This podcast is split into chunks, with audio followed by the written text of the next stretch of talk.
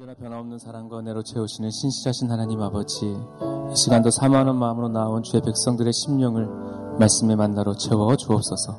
감사드리며 예수 그리스도의 이름으로 기도드립니다. 아멘. 좋은 아침 영화의 추위를 뚫고 새벽 예배에 나오신 여러분들을 주님의 이름으로 환영합니다. 우리 모두 삶 가운데 하나님의 은혜가 충만하기를 바랍니다.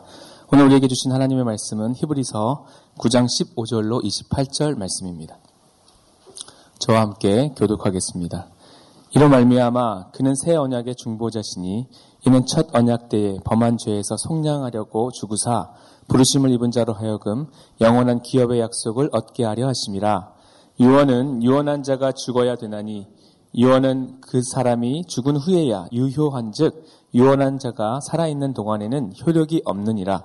이러므로 첫 언약도 피 없이 세운 것이 아니니 모세가 율법대로 모든 계명을 온 백성에게 말한 후에 송아지와 염소의 피 및 물과 붉은 양털과 우슬초를 취하여 그 두루마리와 온 백성에게 뿌리며 이르되 이는 하나님이 너희에게 명하신 언약의 피라 하고 또한 이와 같이 피를 장막과 섬기는 일에 쓰는 모든 그릇에 뿌렸느니라. 율법을 따라 그의 모든 물건이 피로써 정결하게 되나니 피 흘림이 없은즉 사함이 없느니라. 그러므로 하늘에 있는 것들의 모형은 이런 것들로서 정결하게 할 필요가 있었으나 하늘에 있는 그것들은 이거 이런 것들보다 더 좋은 제물로 할지니라.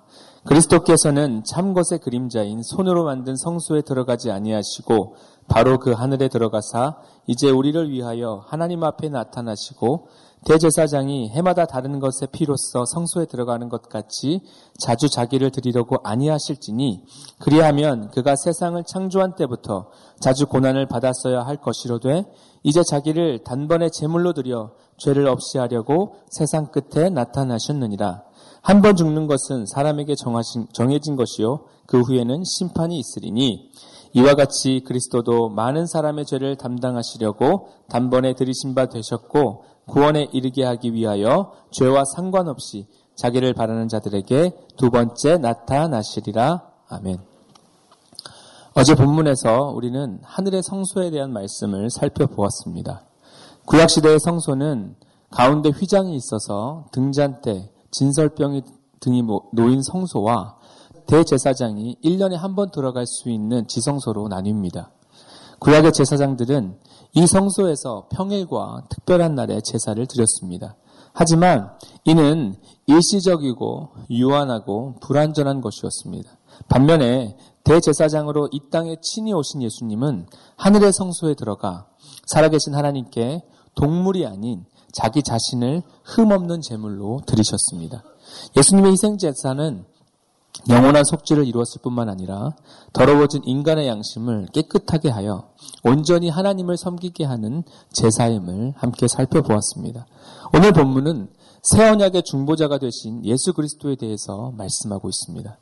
예수 그리스도가 새 언약의 중보자라는 것이 어떤 의미를 의미가 있는가를 유대교로 돌아가려는 히브리 성도들에게 설명해 주고 있습니다. 핍박이 좀 거세진다고 해서 유대교로 다시 돌아가 율법을 지키고 구약의 제사법을 따르면 왜 안 되는지에 대해서 하나하나 논중하고 있죠. 예수를 믿는 것이 얼마나 큰 특권인지에 대해서 말씀하고 있는 본문을 통해 예수 그리스도를 바라보는 믿음이 더욱 굳건해지는 저와 여러분 되시기를 바랍니다. 예수님은 새 언약의 중보자가 되시죠. 함께 15절을 읽겠습니다. 이로 말미암아 그는 새 언약의 중보자시니 이는 첫 언약 때에 범한 죄에서 속량하려고 주구사 부르심을 입은 자로 하여금 영원한 기업의 약속을 얻게 하려 하심이라. 아멘. 예수님은 새 언약의 중보자이신데 그렇다면 여기서 말하는 새 언약은 무엇이냐 하는 것이죠. 예레미야서 31장 33절을 읽겠습니다. 그러나 그날 후에 내가 이스라엘 집과 맺을 언약은 이러하니 곧 내가 나의 법을 그들의 속에 두며 그들의 마음에 기록하여 나는 그들의 하나님이 되고 그들은 내 백성이 될 것이라 여호와의 말씀이니라 아멘. 하나님께서 맺을 새 언약은 하나님의 법이 인간의 내면 속에서 작동하게 하신다라는 거예요. 하나님의 법을 그들의 속에 두고 또 어, 그들의 마음에 기록하신다라는 것이죠. 즉 내면에 하나님의 말씀이 심겨져서 그 말씀을 떠나지 않게 된다. 그것이 바로 새 언약인데 바로 이제 성령이 내주하셔서 우리 안에서 역사하셔가지고 우리를 이끌어 주시는 것을 말하는 것입니다. 이 새 언약이 하나님의 백성들에게 성취될 수 있도록 예수 그리스도께서 중간 역할, 즉 중보자의 역할을 감당하셨다라는 것이죠. 하나님께로부터 부르심을 입은 성도들이 죄 문제 해결을 통해서 이제는 영원한 기업의 약속을 받게 되는 것입니다. 이 새 언약의 기업은 그럼 어떻게 시작하느냐 하면 성령께서 우리의 마음을 주장하시기 시작하죠. 그렇게 되면 하나님이 그냥 기쁜 것이죠. 하나님을 우리 마음으로 사랑하게 됩니다. 그리고 하나님의 말씀이 어, 믿어지게 되고 그 말씀을 신뢰하면서 하나님께서 주시는 복과 은혜를 누리게 되는 것이죠. 그게 바로 이 영원한 언약의 백성이 되는 그러한 삶을 설명해주고 있는 것이죠. 새 언약의 기업이 시작할 때 이런 일들이 우리 가운데 일어나게 된다라는 것입니다. 그러면서 히브리서 기자는 예수님의 새 언약과 유언을 연결시키고 있습니다. 16절과 17절을 읽겠습니다. 시작. 유언은 유언한 자가 죽어야 되나니 유언한 자가 살아있는 동안에는 효력이 없느니라. 아멘. 유언은 유언한 자가 죽어야만 효력이 발생합니다. 그런데 왜 유언을 약속에 적용할까? 원래 헬라어로는 15절의 새 언약에서 말하는 언약 그리고 16, 17절에 나오는 유언 이것이 다 같은 단어예요. 그런데 왜 15절에서는 언약으로 번역을 하고 16, 17절에서는 유언으로 번역을 했을까? 영어 성경에도 우리 오늘 본문을 보게 되면 언약에서는 covenant라고 설명을 하고 있고 유언은 will으로 표현했는데 다른 이제 뭐 킹제임스 버전을 보게 되면 이 will을 testament라고 해요. 유언이라는 뜻이거든요. 근데 성경도 구약과 신약을 말할 때 old covenant라고 하지 않고 old testament라고 하고요. new covenant라고 하지 않고 new testament라고 합니다. 그 이유가 무엇인가? 그것은 이 카비넌트라는 것, 즉 언약이라는 것은 쌍방 간에 진행되는 약조나 협약을 말해요. 상대방의 조건을 이행할 경우 다음에 약속이 진행된다. 이것을 언약이라고 하는 반면에 유언은 바로 쌍방 간의 합의가 아닌 한쪽에서 일방적으로 내가 이것을 물려주겠다라는 것이죠. 그래서 이 하나님의 약속이라는 것은 우리가 생각하는 약속은 쌍방 간에 진행되는 것인데 그렇다면 우리가 이해하기 쉽게 하기 위해서는 하나님의 말씀, 하나님의 약속은 사실은 유언적인 성격이 강하다라는 것이죠. 이 유언적 성격을 볼 수 있는 내용이 아브라함에게 아브라함과의 약속에서 나오죠. 우리 창세기 15장 17절을 읽어보겠습니다. 시작. 해가 져서 어두울 때 연기 나는 화로가 보이며 타는 횃불이 쪼갠 고기 사이로 지나가더라. 아멘. 해가 져서 에브라, 아브라함이 잠든 사, 이에 하나님께서 타는 횃불로 임재하셔서 쪼개진 고, 고기 사이를 지나가게 됩니다. 이것은 고대 근동 그 지역에서 계약을 맺을 때 이런 일들을 했습니다. 짐승을 쪼개고 나서 원래는 쌍방이 그 사이를 지나가는 거예요. 그 지나가는 이유는 뭐냐면 내가 이 너와 맺은 이 언약에 대해서 만약에 지키지 않을 경우 이 짐승과 같이 똑같이 쪼개져도 나는 괜찮다. 이런 의미를 내포하고 있는 것이죠. 그런데 창세기 15장에서 보면 아브라함은 잠들어요. 그리고 하나님만 홀로 이 타는 횃불 사이를 지나가십니다. 하나님이 하나님으로서 지나가셨고 동시에 아브라함을 대신해서 지나가셨다라고 보시면 됩니다. 하나님은 하나님으로서 하나님 편에서 약속은 신실하게 지켰어요. 그런데 아브라함을 비롯한 그의 후손들은 이 하나님의 약속을 지키지 못했습니다. 그러면 인간이 그렇게 짐승과 같이 쪼개져야 되는데 아브라함이 지나가지 않았고 하나님이 지나가셨다라는 말씀은 예수님이 아브라함으로 대표되는 온 인류를 대신해서 지나가셨다는 뜻이 되는 것이죠. 온 인류가 약속을 신실하게 지키지 못했기 때문에 그 벌을 인류 대신해서 아브라함을 대신해서 예수 그리스도께서 십자가에서 형벌을 받으신 것이죠. 쪼개짐의 형벌을 당하셔서 하나님께서 주신 영원한 기업의 약속은 모든 믿는 자에게 주어지게 된 것이죠. 이 사건을 통해서 우리가 알 수 있는 것은 무엇입니까?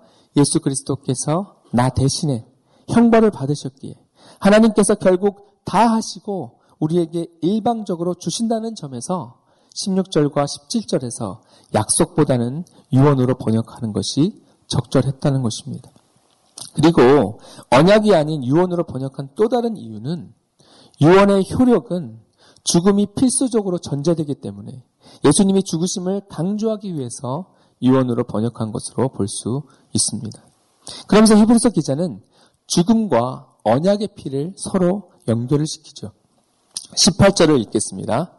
이러므로 첫 언약도 피 없이 세운 것이 아니니 여기서 말하는 첫 언약은 시내산에서 모세가 받은 율법을 말하는데 반드시 피가 포함되어 있었음을 말하고 있습니다. 여기서 피는 죽음을 전제로 한 피를 말하는 거예요. 우리 19절부터 21절을 또 읽겠습니다. 모세가 율법대로 모든 계명을 온 백성에게 말한 후에 송아지와 염소의 피 및 물과 붉은 양털과 우슬초를 취하여 그 두루마리와 온 백성에게 뿌리며 이르되 이는 하나님이 너에게 명하신 언약의 피라 하고 또한 이와 같이 피를 장막과 섬기는 일에 쓰는 모든 그릇에 뿌렸느니라. 아멘. 모세가 율법대로 모든 계명을 백성들에게 가르쳤습니다. 그리고 하나님의 말씀을 따라서 송아지와 염소의 피를 취해 뿌리기도 하고 또 물과 붉은 양털과 우슬초를 취하여서 뿌리기도 합니다.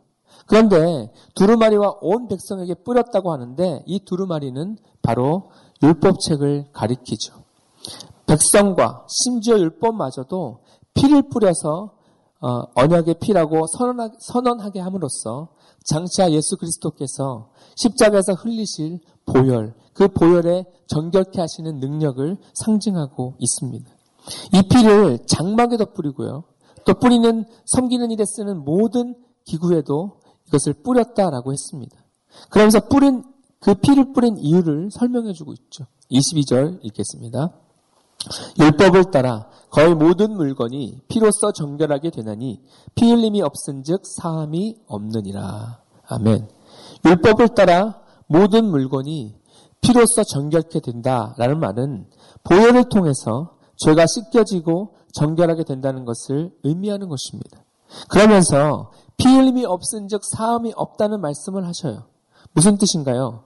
피 흘림은 예수 그리스도의 피 흘림을 상징하죠.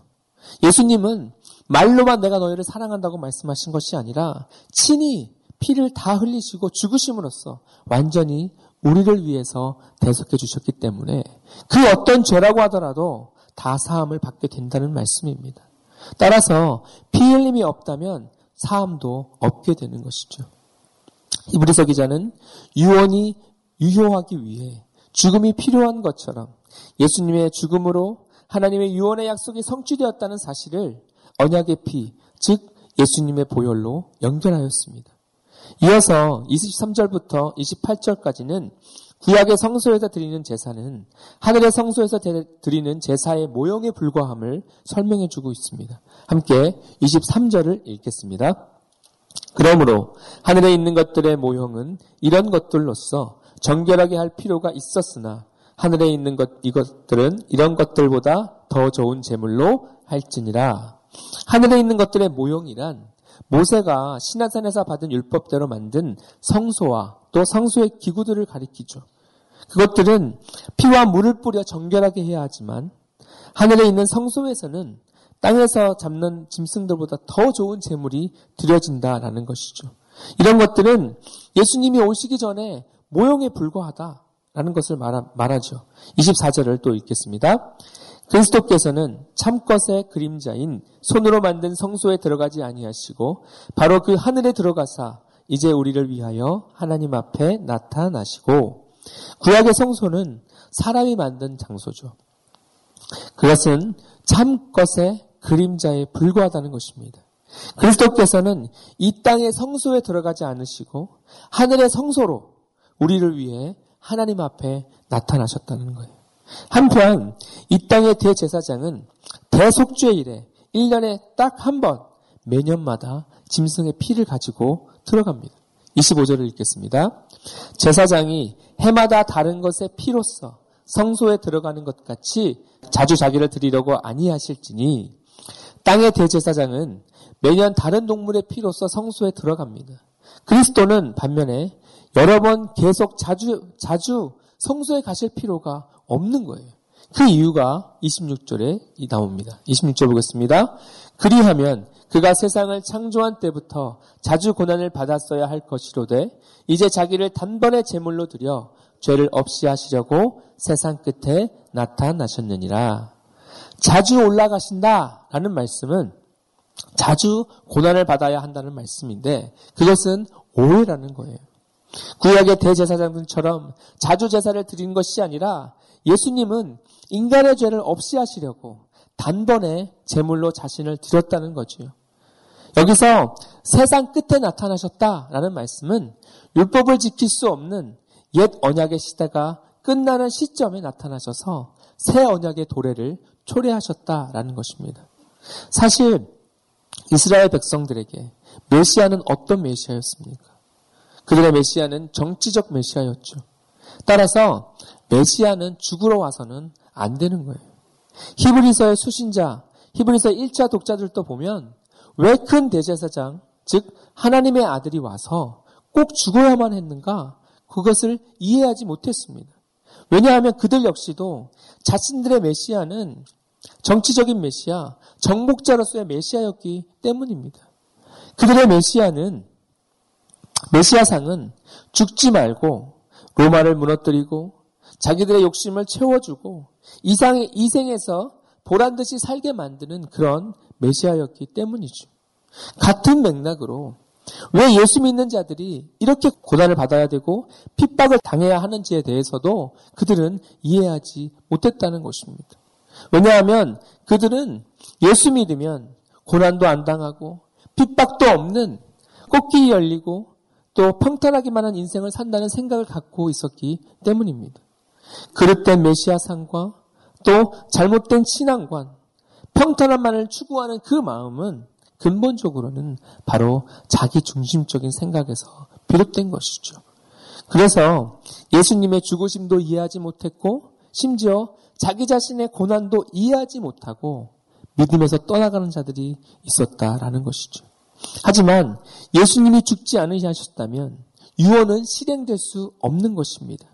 예수님이 죽으시지 않으셨다면 죄사함도 우리에게 주어지지 못했기에 하나님의 백성으로서의 새 언약의 시대는 열릴 수가 없게 되는 것이죠.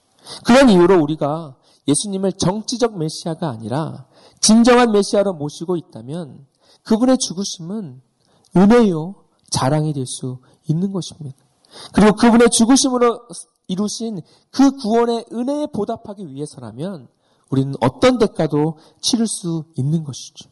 그 어떤 고난이라고 하도 말입니다. 27절을 읽겠습니다. 한 번 죽는 것은 사람에게 정하신 것이요. 그 후에는 심판이 있으리니 한 번 죽는 것은 사람에게 정해져 있습니다.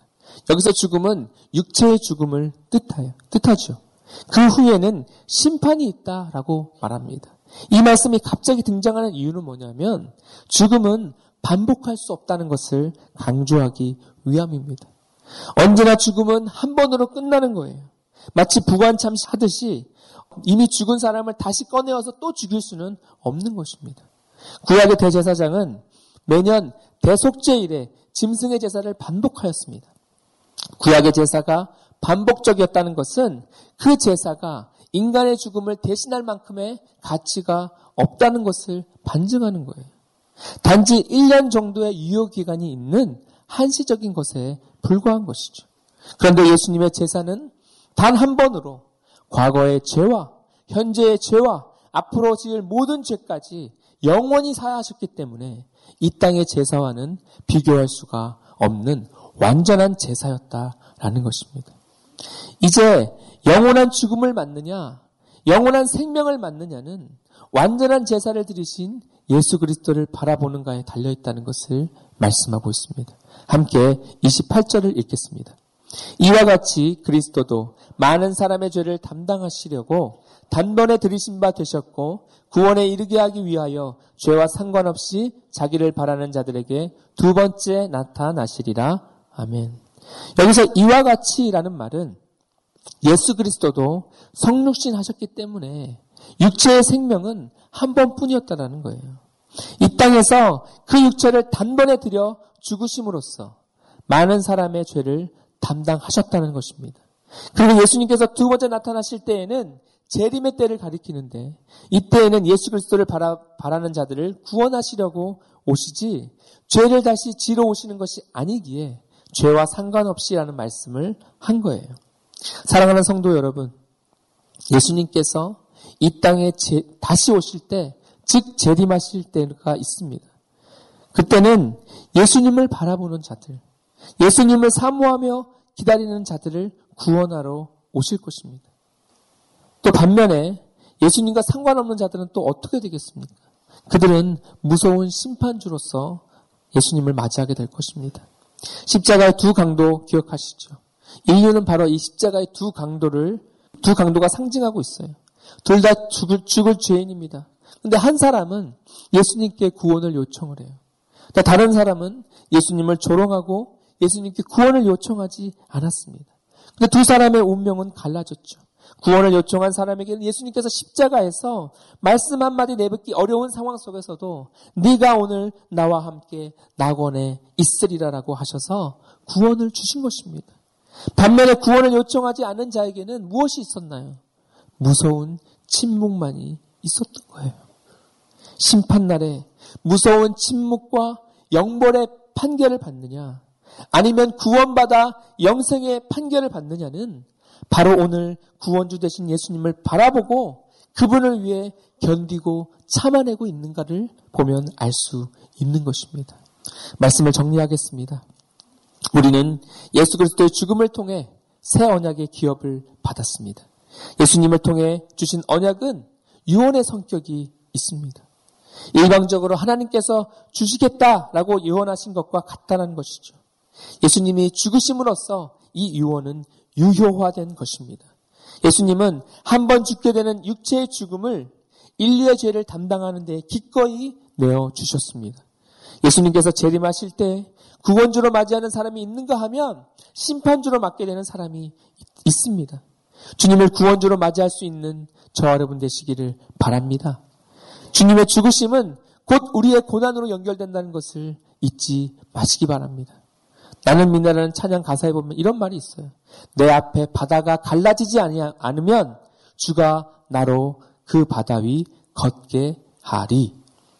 우리는 고난을 면제해달라고 기도할 것이 아니라 나는 믿네라는 찬양의 가사와 같이 내 인생의 바다, 고난의 바다가 갈라지지 않으면 우리 주님께서 그 바다 위를 걷게 하실 것이라는 그 믿음을 가지고 이 고난을 돌파하고 그 고난을 뛰어넘도록 기도해야 될 줄로 믿습니다. 언제나 주님을 바라보고 주님의 능력으로 다시 일어서는 저와 여러분 되시기를 바랍니다. 기도하겠습니다. 사랑과 은혜가 풍성하신 좋으신 하나님 아버지, 세상 죄를 위한 피 흘림, 곧 십자가의 죽음을 통해서 하나님과 우리 사이에 있던 담을 허시고 하나님께서 주시는 새 언약의 기업을 유산으로 주시니 감사를 드립니다. 하나님을 예배할 수 있고 하나님을 기뻐할 수 있고 하나님을 믿고 신뢰하며 하나님께서 주시는 복과 은혜를 누리게 하여 주시니 감사를 드립니다. 이 모든 것이 바로 예수 그리스도의 피 흘림으로 가능하게 되었고 예수 그리스도의 죽으심으로 유언이 유효하게 된 줄 믿습니다. 내 안에 있는 잘못된 메시아관을 바로잡게 하여 주시고 평탄함을 추구하는 이기심을 제하여 주시옵소서. 예수님의 죽으심이 인생들을 이토록 부유하게 할 수 있다면 우리도 주님의 길을 따라 걷게 하여 주시옵소서. 잠시 잠깐 당하는 환란에 경한 것이 장차 우리에게 다가올 영광의 중한 것을 이룰 수 있음을 믿고 주님을 바라보며 참고 견디는 오늘 하루 되게 하여 주시옵소서. 감사드리며 예수 그리스도의 이름으로 기도드립니다. 아멘.